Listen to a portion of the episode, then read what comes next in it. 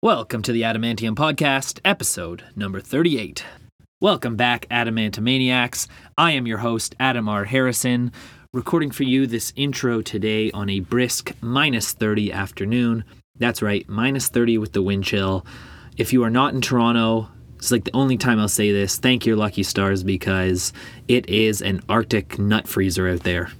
But that won't stop me from bringing you another fun episode of the Adamantium podcast. As a lot of you might know, I am a pretty big pro wrestling fan. Pretty big might be an understatement. But yeah, love pro wrestling, have since I was young. Took a few years off, you know, in the high school, university days, but then got right back into it. And uh, while actually, while I was in Japan over the holidays, uh, I went to Wrestle Kingdom 13, which is basically Japan's version of WrestleMania. 50,000 people in the Tokyo Dome. It was pretty crazy. Very cool experience. It was cool to watch it in a different culture because they do appreciate it in a kind of in a different light and a different aspect than we do. So that was a very cool experience. It's not the first time we've had a pro wrestler on the podcast. We've had the Canadian destroyer Petey Williams on before. We've had WWE superstar Santino Marella. And uh, today, another pro wrestling guest. It is veteran Canadian indie wrestler Tyson Dux. And Tyson has been a pro wrestler for over 20 years, working the Ontario indie wrestling scene. If you are familiar with Smash Wrestling, you'll definitely know who he is. Uh, he was also part of WWE's Cruiserweight Classic, and he's an occasional trainer down at the Performance Center in uh, in Florida. Tyson also has his own pro wrestling school called Tyson Dux Wrestling Factory, based out of London, Ontario. So if you're in the London area and you'd like to learn how to become a pro wrestler, check it out. Uh, I sat down with Tyson Dux during the last Smash Wrestling event before the new year, and we had lots to talk about about the wrestling industry and his career, which I always love talking to wrestlers about their career because it takes a lot, a lot of dedication. So I hope you enjoy this conversation as much as I did. Uh, and if afterwards you are interested in seeing Tyson Dux in action, you can do so this Sunday, January 27th, at the Phoenix Concert Theatre in Toronto, as Tyson Dux defends his tag team titles against Halal Beefcake at Smash Wrestling's event, any given Sunday, number seven. It, bell time is at 3 p.m., which gives you plenty of time to get home and watch the Royal Rumble afterwards and you might just catch the adamantium himself there. And if you do see me, then definitely come say hello. I'd love to meet you. But enough from me for now. Let's meet Tyson Dux. But quickly before we do, just a reminder if you are listening on iTunes or Apple Podcast, please hit that subscribe button, leave us a rating and a review. You can also follow the Adamantium on Facebook, Instagram, and Twitter just by searching the Adamantium. And that's it. So here we go, episode number 38, featuring Tyson Dux, exclusively on the Adamantium podcast. Enjoy the rest of your week, everyone, and we'll see you on Sunday.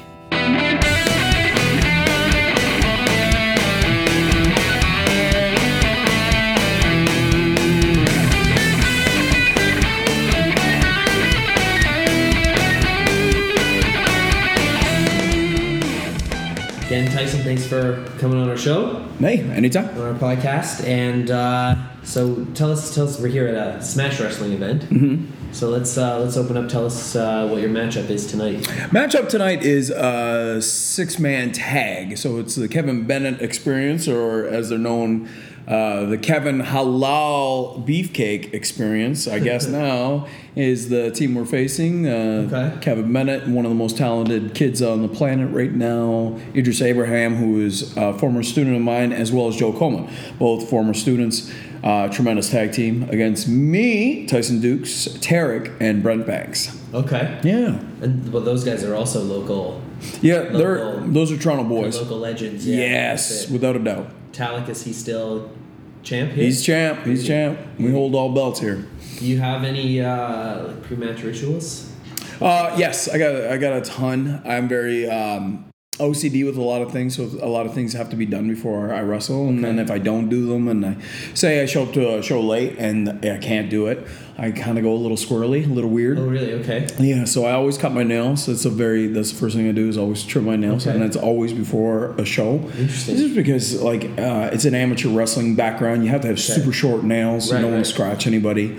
Um, and it's also rules of wrestling, right? You, like a lot of the kids don't know this, but like if you're going to take this stuff to the level that it was, where it comes from, from the grassroots, it's Yeah. it's wrestling, right? Yeah. So uh, nails are always trimmed. I always uh, floss and brush my teeth um, probably ten minutes prior to uh, going out there and stuff like that. Nah, just, Just little things like that. things. Yeah, yeah, Yeah, yeah. basically, yeah, I noticed the beard's gone. Beard's gone. Okay. No, Is there beard's a gone. reason for that, or just- Uh, my wife, no, my wife wants holiday Christmas type pictures Right, to look kind of good, and she's Right, she. right. I wanted to go bald, and then she said no, and then uh, she said uh, you got the beard. Um, that's enough, and I decided well, maybe if I shave my beard, she'll let me shave my head, but Yeah. I got the no go on that. Most, I mean, most some a lot of people would, would kill to still have hair. So. Right. That's that's the That's argument I get all the time, and Yeah. plus, uh, like I'm just I'm always looking like a hooligan, so I guess she just kind of wants to put that stuff away. Some Can, can you tame down a bit? Yeah. Right. Right. That's nice. Okay, so tell us a little bit about the uh, maybe for because this isn't like a wrestling exclusive podcast. Right.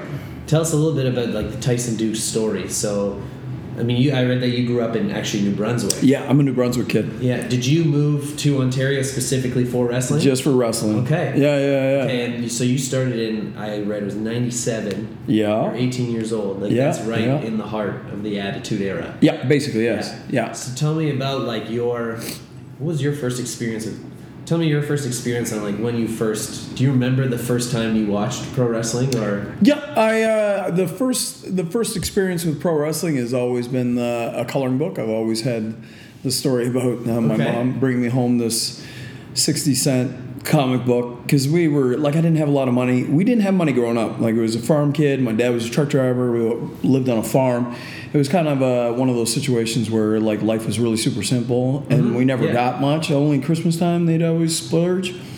But um, yeah, she brought me home one day. It was uh, I think it was in the summertime. She brought me home this coloring book, and it was the Rock and Wrestling coloring Okay. book. Yeah, so it had Hulk Hogan and Hillbilly Jim and all these guys, Okay. larger than life characters and stuff. And I had no idea. I, like Yeah. I was maybe six. wow Had no idea what this was. Yes, and like, this is one of these things. I'm like, what is this? yeah Are these people real? like, Yeah, right. And then it just tra- like it just went from there. And then eventually, um, there was a program uh, back in the day. Uh, there was WWF, which I finally found. Like we didn't have cable, so eventually when we got to the point where we could watch it, like I was like, we're like eight, and then we uh, were able to watch um, WWF at the time, and then there was this thing called Wrestling Plus. Okay. A lot of people don't remember this because this is a long time Okay. ago. But this program was Wrestling Plus, and they ti they took from all the territories: NWA, Stampede Wrestling, WWF, all these places, and featured a match every week. Uh, from this this program, Mm-hmm. and it would just explain who these guys were, and then they show you the match. Okay. And I remember watching the NWA tag tournament and watching Team Canada being Leo Burke and Chris Benoit against uh, Mr. Saito and uh, Jushin Thunder Liger. okay And uh, the moment that Benoit and Liger got in the ring, I was blown away. yeah Blown away. That was the first time I was like, what is this? Yeah. You know, they're not they're not just yelling at the crowd. They're not right yay booing so much like they're re- these guys are like intense human Mm-hmm. beings and uh, from then on it was just that was it. What age is, is that when you decided? Yeah yeah you know what? It's just one of those things. It's like you always keep it in the back of your head. It's like uh, i may have to get a real job one day but it, man i want to be a I pro wanna wrestler do this. i want to be a wrestler. So when did you when did you move to Ontario? I moved here when I was 18. I moved up as soon as I graduated and uh, hemmed and hawed over the idea of what I was going to do next. people Um, think you were nuts back in New Brunswick Oh yes, Yeah. without a doubt. My Yeah. whole family is a very Christian-based, super small town, like Right. a small town of maybe a hundred people in this little community, this little village. Yeah, yeah. Half an hour away from an actual town that has anything. right right Um, that kind of deal, and um, yeah, this is all I wanted to do. And uh, they're like, "What are you doing?" You know, well, we'll see in about two weeks. Right, and See what you do, and so then you come to Ontario yes. and then like from there what like Just did you know where to go or No, you- well, I, you know what? There was this little crazy invention when I was about 16, 17 years old that came along. It was called the World Wide Web, and I had never heard. They Right. started teaching us in grade 12 about the internet and all Yeah. the wonders of which it was. And so oh, that dates me real bad, doesn't that? That makes me show. I'm actually surprised. No, I'm actually surprised because I remember when when I first used the internet, Yeah. and I wasn't much. I wasn't much younger than that. Really? No, I mean you you got about ten years on me, but Right. But I remember first using it maybe around like twelve. Yes. something. So, So that's about so right. You were, pretty, you were an early adapter. Right, yeah. right, because they brought it to the school and like this is a this is a new thing, and I just went on one night and I, I wanted to wrestle, so I thought, is there a pro wrestling school? And I looked Hmm. for it, and I found one in there was Hart Brothers School of Wrestling. There was not a Hart to be found Right. at this school. There was no Bret Hart. There was no Owen Hart. But there was no Chris Benoit, which they claim there was. But there was a Smith Hart, which is the oldest brother, right? And he was in. He was there maybe a couple days, and then took off when I got there. Okay. So I went to the Hart Brothers School of Wrestling in Cambridge, Ontario. Was that where? Where's that in Windsor or Cambridge. Cambridge. Yeah, okay. Cambridge. Very nice. Yeah. Very nice. Um, so when you first started your career as a pro Mm-hmm. wrestler, I imagine you had to have a few day jobs as well. I Do you remember? specifically remember almost starving to death because I had a little bit of money saved up and I went to school and I wasn't allowed to have a job. I was supposed Okay. to wait hand and foot on these people Right. that own the school and they were like terrible human beings, the ones that run it and Yeah. then they would just try to abuse you as much as possible, both um, like mo- mostly mentally and wanted to work you to death and stuff like Okay. that. So whatever project they wanted you to do, you had to do that project. Gotcha. And if you, they wanted you to work, I used to work for places, which is so weird. I used to work for people, and then um, they would take the money. Right. It's like a weird system. Yeah. Of like uh, they just had these arrangements. This is the wrestling school. Yeah, yeah, where I'd work all day and then come back and train at night and not, not see a dime, not be fed, nothing. Which just like, have bored. starving's a very ironic thing because you have to be eating to. You have to be eating, yes, to recover, just for Yeah. recovery alone. Yeah. Yeah, I started wrestling school because I was a big, thick farm kid. Used to lift a lot of wood and hay and stuff like that. So you I was a, a bit of weight behind you. I was a big boy. I was Yeah. big. I was over 200 pounds. And then when I left wrestling school, because I finally had had enough, I left wrestling school and I weighed 145. wow. Yeah. So you went down. Oh yeah, Yeah. just sick. 145. 145. That's less than me. I w- didn't eat anything. yeah. Yeah. Wow, man. Yeah. I had a I had a very brief stint at, at Battle Arts. Oh wow. Santino Okay. School. Yeah. And uh, but I always I've been playing soccer since I was five years old, Mm-hmm. which is like exactly counterintuitive to wrestling Kinda because I couldn't I, I can't put on like I couldn't put on any weight. Right. Right. yeah. Um, so when did you learn? Because indie indie wrestling is as an independent wrestler, Mm-hmm. Tyson Dux is not only a person; he's a brand, a business. Yep. When did you start to learn the business aspect of the business? Mm. You know, like when you know, I'm sure you, you know, there's that classic story. You probably wrestled a few matches for twenty bucks a pop. You know, and Yes. Yeah. Yeah. And you know what? The best the the best example I can give of turning it into a business is uh, two people really enlightened me, and this is I was a late bloomer in that because I'm always been an, an artist when it comes to Yeah. pro wrestling. I've always wanted to uh, have gear that looked great and I always wanted to look good and I always wanted my matches to be great and uh, more than just crazy stuff but like people could think about it like oh why did he do that? Oh it's because of this right? I wanted reasons. I wanted like it to make sense and make it a real story form art. Right, I never really got into the business aspect of it till my 30s until Cody Deaner, who's another household name in Ontario, Okay. and Rhino. I used to Yes, travel yeah. with Rhino after his uh, WWE, his first run with WWE, and he was on the independents for a lot of years. Uh, we used to go together show after show after show and he used to teach me about uh, you know always always know the price always know what you're making always know how much it costs to get there. Because Right. like a lot of people have cash in hand. They think Psh, i got money. Let's go spend it he says no well think about the food that you bought think about the fuel that you spent. Think about all these things. And then weigh out how much money you have. Yeah. so rhino is a huge huge part of my development business wise you as a business guy. Yeah, Yeah. without a doubt. I wish i had him earlier. I honestly wish Yeah. i had him a few years earlier because i wouldn't like I, i'm comfortable now in my in my 40s like i just turned 40 i'm comfortable Mm-hmm. now. But my God, like I could have like in my late twenties, Yeah. I could have been comfortable. Right. But just you never it's think you never think the money's ever going to uh, go away. Yeah. You never think that you're ever going to get hurt. Right. And you never think that because just because you spent the money to get there, like uh, you put it on your debit or you put it on your credit card, you think that money just seems to disappear. It doesn't disappear. You still owe all that money back. Right. So it's just one of those things. One Yeah. cash in hand is a dangerous game. Yeah, and injuries are. I mean, that's. I mean, that's got to be for a wrestler. An injury is like a All the time. death sentence. You know, All I the mean? Like, uh, yeah, If you can't perform, you can't make money. you can't eat. No. Yeah. Exactly. Yeah. So what what do you do? What have you done? in that si- Like, have you ever had any real bad injuries that kept you off? I think you had a knee. Um, Yeah, I blew out my knee on Yeah. uh, WWE TV. Wow. blew my knee out and then that was just the worst year of life because in your head in people's heads people are very egotistical and i'm not saying that in a negative connotation. I'm not Yeah. saying that we're negative or we're egotistical. We're just egotistical uh, people by nature. Like we think about us. So um, when somebody like the the best example is when someone passes away because everybody's had somebody in their life pass away. Yeah. Especially now in this day and age you got social media so um, uh, when someone passes away and you are struck with grief Yeah. and you look online everybody's life still continues Yeah. and there's a Yeah. part of you for a like a even even for a brief minute thinks why are these people acting Mm-hmm. Still this way their life, yeah. why are they living when i'm going through what like i lost somebody Yeah. so it's the same as pro wrestling. So when I blew out my knee, The business uh, went on. the business went on, and it it flourished and it did its thing. And then nobody thought second. Like oh, I wonder how Tyson's doing. Right. Nobody.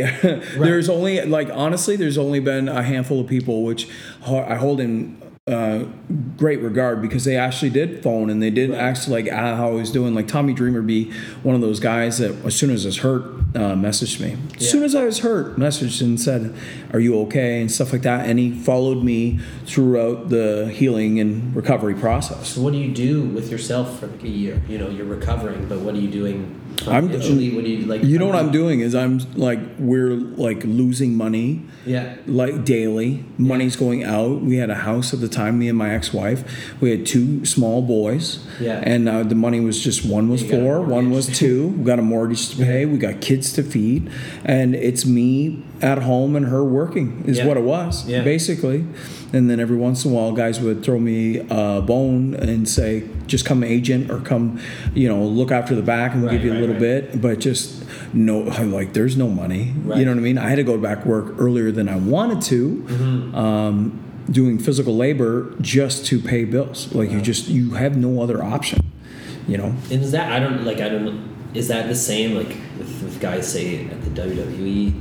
Are they No, nowadays, They're no. Well, contract. different nowadays. Yeah. Yes, very much. so. like that. I'm sure. No, my God, Yeah. back in the day, like back years ago. So when I started, so say uh, maybe ten years before me, it was a hundred times worse. As soon as you're hurt, you were You're done. you better save your Yeah. money. You have better had something pocketed away, Yeah. or you're in trouble, right? Because they're not going to take care of you. Right. And nowadays, nowadays, like the the kids that go to the NXT and Performance Center, like these are uh, a lot of these guys aren't independent wrestlers. They're Yeah. professionals that they've taken out of their profession and brought them into the world of professional Yeah. wrestling. So they know nothing but the uh, physical trainers and uh, physiotherapists and uh, time off and getting paid while they're on time off Right. and making sure that somebody's watching over them and making sure their diet's good and all this Mm-hmm. stuff where and they have people there to work with these people have no idea what it's like to be because they wouldn't do it Right, right. if they were if they didn't do what they did years ago being an olympic athlete or whatever Right. There is no way if they had an interest in pro wrestling and they got hurt there would be no way they were they would still be here because it weeds out the weak really quick real quick Yeah, and I mean it's a good segue kind of into the next question I had, and that's, uh, I mean, you can see just from watching something like WWE how it's adapted with modern times. Yes. very well. Very Yeah, well. very much so. And society and everything like that, and the indies have really come a long way. Mm-hmm. Also, do you have, you know, maybe this is an impossible question, but do you have any thoughts on what you think independent wrestling might look like in the future? ways it can still adapt or You know what? I don't. I don't think it will, because it will continue to be s- uh, as it is, as an independent agent, right? It's your Mm-hmm. Own. Your it's your own public. It's your own little business. Right. Mm-hmm. It's basically what an independent is. It's like a rock band. Rock bands haven't changed since the dawn of time. They do small little bar shows. They do these tiny little shows, all in the hopes of like getting something Getting bigger. signed, yeah. Yep. And it's the same with pro wrestling. It's the same in this area of now uh, the the tide that we live on now, the high tide, uh, which is it is, is a wave. yeah The high tide right now is tremendous. Like you Yeah. can be at you could be in Quebec City and that could have a thousand people in the Right. crowd, yeah which is unfathomable with no talent, like no big name Yeah, yeah. talent. But um, that being said, like we're we're we're due not right now. I'm not saying the end is nigh, but we're due for a good low swing where it starts so, to come out of social media graces and Right. stuff like that, where they go on to something else. But I, I think at least recently it's been kind of nice for independent. I, It's I, awesome. I had, I uh, Petey Williams Yes. on back in April, and he's told me he was in fact more content working TNA in the independents. Yes. Because he doesn't have to have the crazy travel schedule. You know, he's got a family. Yes. Stuff. He doesn't have to have the crazy schedule that you would get in a. W- Right. It's not only that. It's not only that, but he has the freedom to uh, create the kind of art that he wants to create as well. Exactly. Yeah. And that's a big. That's a That's a huge. one, for a lot of guys, that's a huge issue. yeah. Yeah. Because I guess once you sign that contract. Once you sign that contract, you belong to them. So, Right. like, you can shoot out ideas and you can have great ideas, and they might roll with it because they got the greatest production in the world and talented human beings. Mm-hmm. But if they say, like, uh, you're going to be the second big boss man, and you know in your head, like, this isn't going to work. Yeah. Like, there's already been, this is just going to flop. You have no choice. You Right. can kind of suggest, but really, you're just the cop. Yeah, right, of course. Um, and last year, or 2017, Mm. I believe you opened your own wrestling school. Yes. So how did um, how did this idea come about? How did you get things rolling with that? And Always, I now I've always wanted to do the training on, aspect. yeah. yeah, I always wanted to, and I know that uh, with my career being in my 40s, like I don't plan on ever slowing down or stopping, but I feel as though there has to be mental uh, preparation for the next next thing. And I've had guys that have been close friends in this business leave this business completely Right. and, and like you can see you can see in their day-to-day lives you can see through their social media or whatever you can see that all they want to do is this mm-hmm. but then now they're too old they're too broken they're too whatever Yeah. So this isn't an option anymore. So my feeling was when I started is I always had a, a passion for teaching, always had a passion to uh, help the next generation. I take real pride in hoping that my guys go further than anybody and do really really well, even surpass me in many many ways. I hope for all these things, but uh, an, a small uh, part of me, the selfish part of me, just can't give this up. Right. So my my my whole role in wrestling, I just can't give it up. Mm-hmm. So I have to find uh, ways of being in my line of work without Yeah. without taking the crazy travels, without taking the crazy uh, moves, all this stuff. Because eventually, I'm not going to be able to do it. And Mm-hmm. Yeah. uh, sad but sad but true. Sad but true. Yeah. Yeah. And so, what what kind of did you have like a style in, in mind when you when you started the school? Like, do you teach the, the kids a specific style or? Uh, well, I try to uh, now because I come from an old school um, background and a Okay. flavor, and I know that I take it from a strategic standpoint. I know that these kids are going to go along with business and learn the new evolved style, anyways. Right. So I'm going to. Uh, dump as much fundamentals mm-hmm. and more psychology and more of this stuff and a harder style and a more aggressive realistic style i'm going to grind them that into them early mm-hmm. so that when they go on and they evolve and they get better and they do other promotions and they don't come to me anymore and they evolve a little bit and they have a little bit left of that Yeah. because the the law the, the, foundation, yeah. the foundation because unfortunately we're it's a lost art pro Right. Wrestling is a lost art we're just mm. we and it evolves and like these new kids will say "Oh, we're, we're evolving and you're just stuck in the past. No there's a reason why wrestling still exists is because of a tradition that we've built mm-hmm. Right? And so I, I'm not telling them to do yay boos for 10 minutes. I'm Right. not telling them to grab a chin lock for 10 minutes. I'm asking them to uh, make sense of what they're doing. Why are they doing what they're doing? Why? Mm-hmm. You're not just flipping for the sake of doing a flip. Why are you doing this flip? So I, I start with the kids early. I try to get them to be mentally prepared as possible because when they evolve, then they're, I think that they would be the best they can Mm-hmm. Be. I think that's yeah, and it was the same same it was the same theory that that Battle Arts had. Right. They had that this Battle Arts style they brought over from Japan. Yes. They wanted to nail that into them. Yeah. Before they go anywhere, before it's you know Before this they. is awesome. Yes, exactly. exactly. Right. So, yeah. Yes. Very cool.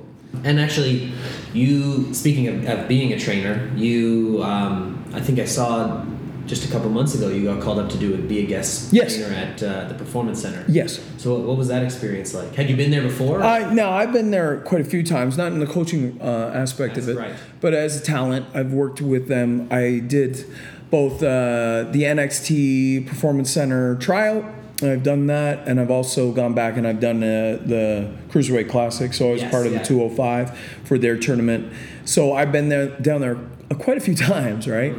And this time was to special guest coach. So guest coach for the week. The idea was they need fundamental coaches. They got Okay. a lot of new people that they're pulling from a lot of different countries, and they wanted uh, to see if I would gel well with uh, their staff and stuff like that because. Uh, they know as well as everybody knows if they're uh, if you're study wrestling they know that my fundamentals are probably one of the better Yeah. more top notch like i can hang with most guys and i'm not um, egotistical about it. I don't feel as though I have an ego about it, but like like I know I'm confident that I can stand beside a Norman Smiley or a Fit Finlay and I can have an actual educated conversation of why things are done the way they're done. And I've learned enough in my tenure of 21 years at this crazy game to know how things are done. So like when I start like and I give a little fresh I guess you give fresh eyes on it, right? Norman Smiley's their fundamentals coach. He starts out with them and I was a part of his class for the the week and it was just a really nice experience because I think he could see I could see a lot of stuff that I wouldn't use that is very UK style yeah. and it was really neat to see and I I've implemented some of it and I worked with Terry Taylor who's uh, I always call uh, one of my head trainers he's a guy that really shot my career in a different way and a different mindset and Terry still did it again he blew my blew my mind he blew my mind again like with just so there's even things you're still learning. still I like if you if you learn everything in this business just get out because what's the sense of doing it What's well, it's in anything. you want to learn. Business. Yeah. You constantly want to learn. You always want to progress. And Terry uh, just threw some super basic stuff, and he was working with the advanced class. He asked me to be a part of it, and just blew my mind. And I like I came home and I used it immediately. Yeah. As soon as I had the next show, I used it, and it worked. And I'm like, I had a message. I'm like, you are the ma- still the man. you know, he still got me. Yeah. So. Um, that being said, uh, yeah, fundamentals coach. Um, it was a great week. I loved it. I'm like, I love working there. I will be back in the new year. We don't know That's cool. when. Yeah. We're just we're so waiting this on that. something that. that you proposed to them, or did they call you up one day? Uh, They, this was a mutual thing where they were like, "Hey, we want to bring you down for coaching." Cause when I got nabbed at the border for my second run of WWE for the Cruiserweight Classic, I was eliminated the first round. I was supposed to uh, be on the show to f- do filler because Yeah. you take 16 matches. Now you only have eight matches, so they needed filler matches. right. I was supposed to work with NXT, and I was also supposed to coach for the full week when I went down. So that was three jobs that would have been fantastic. Yeah. Unfortunately, the lady, the border lady, said that I was not allowed to go. Oh, really? Yeah, yeah, Interesting. yeah, yeah. She just decided that it was not not my day in the sunshine. Okay. Just- Were you driving all the way down? No, no, I was flying, flying out of Really? Toronto. Yeah, I had my ticket. Was, Wow. Had all my paperwork, but she just decided that this is not your time. Really? Yeah. Wow. No, It's- then it's- that day, and there was one time I, um, my, my family's Irish, and there's this little Northern Irish band called The Answer. Yep. I don't know if you've ever heard of them, but they they got this awesome like gig opening for ACDC. Nice. And they're playing here at, at like the Sky Dome, and several years ago, and they got held up at the border, and I met the guys a few years few years later, and they were talking about it. because now they're playing like the Horseshoe Tavern. It was like Yep. their headlining show, and they're like, "Yep, the biggest gig of our life," and we got stuck at the border. Stuck at the border. Yeah, yeah, Yeah. I guess yeah, that happens. Hey, which blows my mind because we're all human beings. We're not. I get where they want to protect protect Right, but I mean, citizens, but yeah. let's let's be honest. Like, You got like your papers in order. Got my papers in order. Like I like it's just a power trip. day. It's a power trip. So and I mean, you couldn't have gone a few days later or something, or I was like, I was. I messaged them. I messaged like Adam Pearce. I messaged uh, office and I said, listen, I'll just get my gear. I'll throw it in a car and I'll drive to the Detroit border. I have no issues there. I'll just cross and I'll go. Yeah. But no, they said best not because if you get caught and you get banned, because I was just flagged. Now flagged is on for a year, you can still cross, but they give you a hard time. Right, right. Banned is five years, not allowed over those invisible lines, which makes it so silly. Crazy. That's the way it is. Um, so tell me how you adopted the name Papa Dukes. Uh, look, I didn't adopt The this boys- thing. the boys The gave you boys the have given me this name. Yeah. I think it's just because I'm an old man. It's basically why why they do this to me. I, I don't I don't understand them. I don't understand why they got to be like that. Um, I guess I guess because I try to take care of them all. I try to make sure that everything uh, flows well, and I don't do it for my own my own uh, personal gain. I do it so that they can have the best they can out of it and just have a different approach. I love the new kids and then they're new, they're ambitious and they have cool ideas and great ideas. Because why wouldn't they with all the Right. outlets that you can see? You can watch media anywhere now. But I do like to uh, add a little, like a little bit of like a spice of old stuff, right? Where you, it's more gritty, a little bit, little nastier, a little uglier, and so um, I'm always open. Like you, if they tell me to watch the match, I'm going to watch the match. If they Yeah. want me to uh, let me let them know how they did, I honestly, without without judgment, I'm not doing it to judge them. I'm just trying to, I want them to have the best run at their stuff as possible. So good or bad, I'm I sure tell it's them. a sign of respect too. You know? Yeah, Like, oh, yeah, yeah. Um, I saw also on your Instagram you got some new ink. Yes, I did. Yeah. yeah, yeah. tell yeah. Us, uh, tell us what's what's going on there. Uh, the, I got a chest piece done uh, on Monday, so we're gonna see how it holds up today. Um, there's gears in it. It's a tattoo just for me because I have Okay. all my stuff has got to have some kind of meaning. I'm not gonna like I I like if somebody has the Broncos on their arm, I Yeah, like right. I don't disparage you guys. If you Right, want right.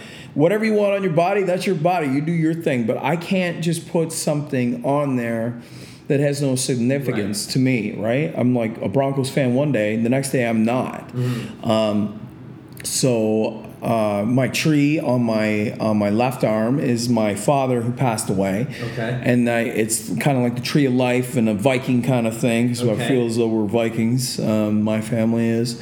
And uh, the roots in the roots, hidden in the roots, are my two older kids. Okay. Their initials are in the roots. Gotcha. And then on one side, the one kid where his initial is, it's a winter. The tree's winter. So Okay. that's because he's born in December, and the other one's summertime because he's born in July. Oh, nice. And then on this side, I have the the three animals and the the the gorilla, the horse, and the dragon, and that's the zodiac signs of all my children. So that's when they're born.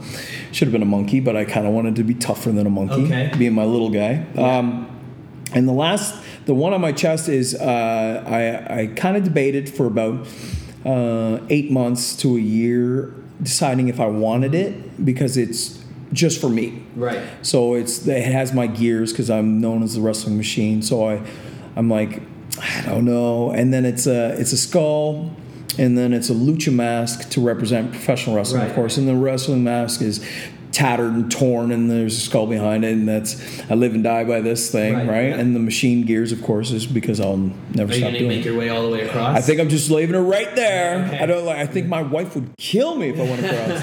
I will because you posted a, a photo recently too, like of a, an older photo of yourself, Mm-hmm. and you had no tattoos. So None. you must have. When, at what age did you decide to, to start? started at 35. Okay. And 35, and I probably would have had them early. Like I wanted one as soon as I was 18. I'm like, man, I want, Yeah, yeah, I want to yeah. get some tattoos. But my father said, listen, uh, the same thing. He's like, you gonna you gonna put Mickey Mouse on your arm because Yeah. like in two years you're gonna hate Mickey Right, Mouse. that's it. And like, what what's the sense of having Mickey Mouse there? And then I was like, the old man is right Yeah. because it wasn't he says you get you think about it you get what you want Mm-hmm. but you make sure that that is in your head this is what you want for life And I was like, the, when he passed, that was the old man. I was like, yeah, he's going on there. The old man's going on there. Yeah. So that's, it just started from there.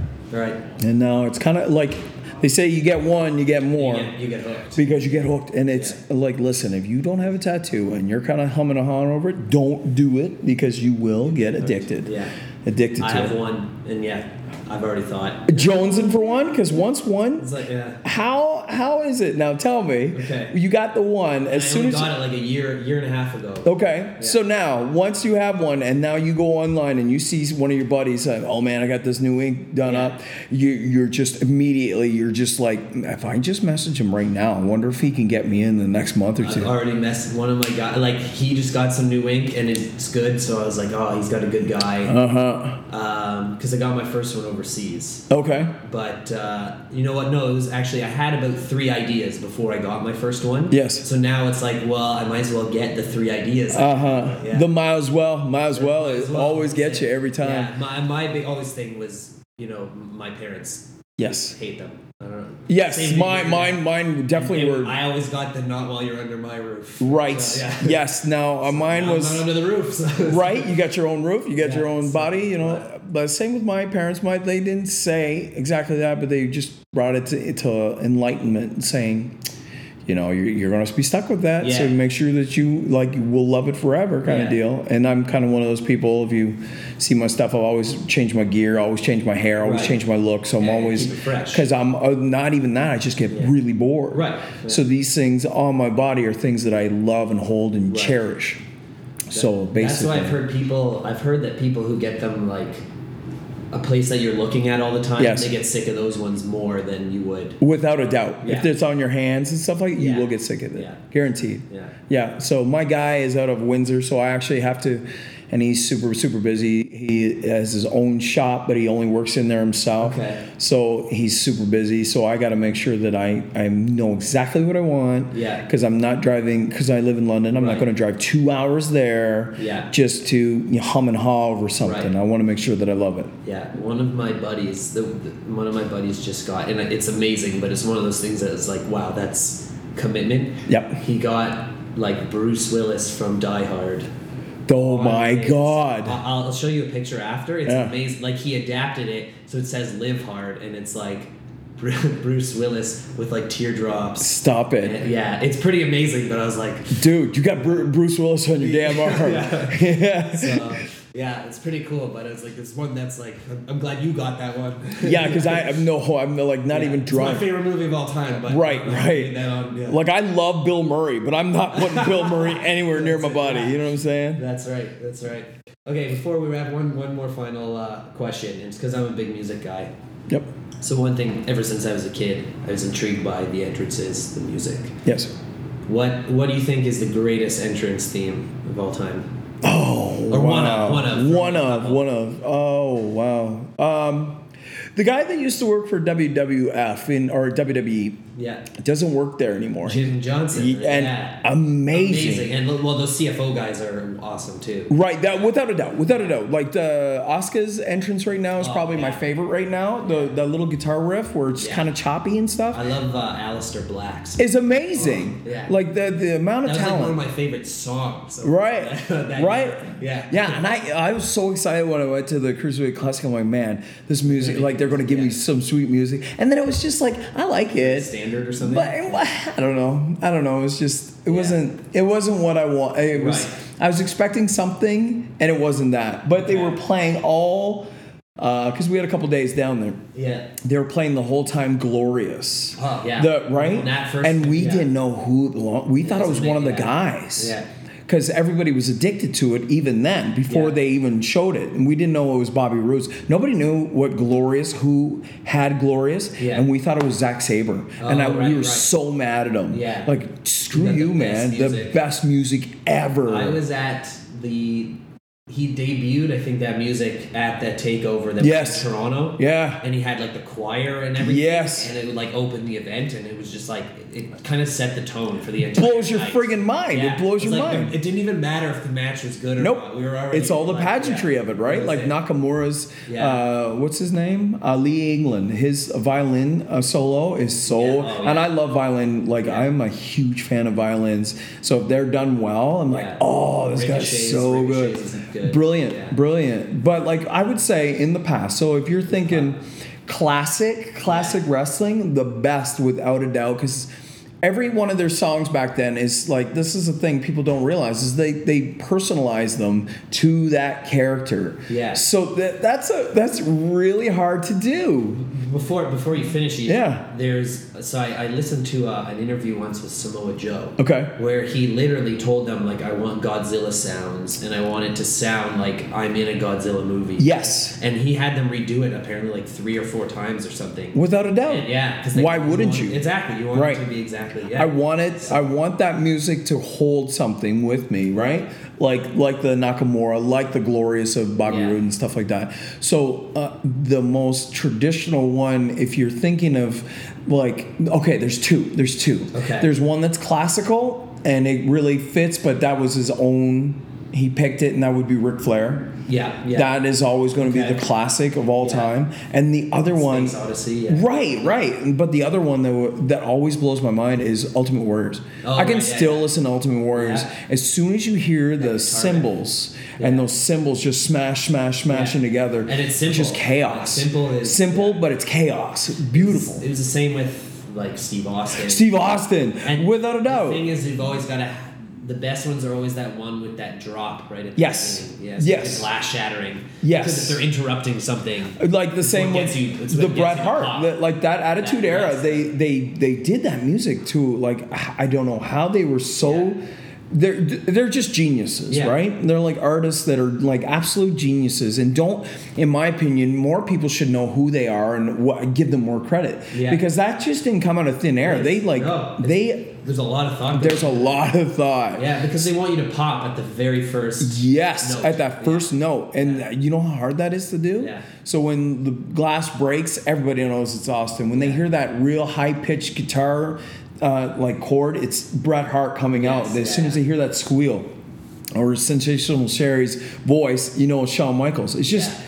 it's all of it's brilliant. It's like brilliant. Yeah, I asked the same question too. I used to write for a magazine and I interviewed Kevin Nash once. Yeah. And I asked him the same question because the NWO music was amazing. Oh, so good. And he was like, man, it's just porno groove. And Right, right. like, yeah. Yeah, well, that's it with WCW. They did Yeah. that a lot, right? Yeah. Because I know, I don't know where they got their sound bites from, Yeah. but Chris Benoit, who's always been one of my favorites of all time, Yeah. that's an actual porno No. sample. If you Really? listen to that, dun, dun, dun, dun, that's Yeah. an actual porno music. Wow. Yeah, that's straight up. And he asked, so I'm going to ask you the same question because Kevin Nash said to me, I always wanted to enter the Pearl Jam. Yeah. You know, obviously, the licensing. If there was no licensing, nothing like that, what would you pick to have Ooh, your, your see, that's that's a tough one.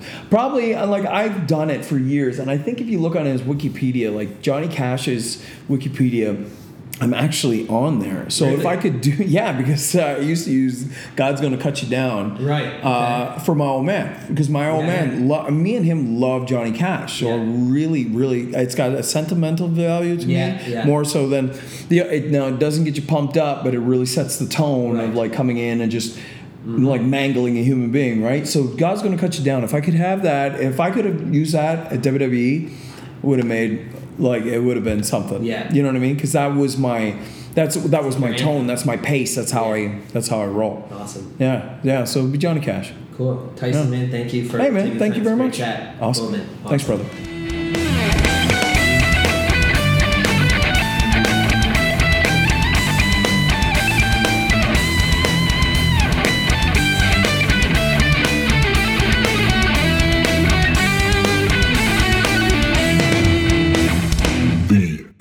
The Adamantium.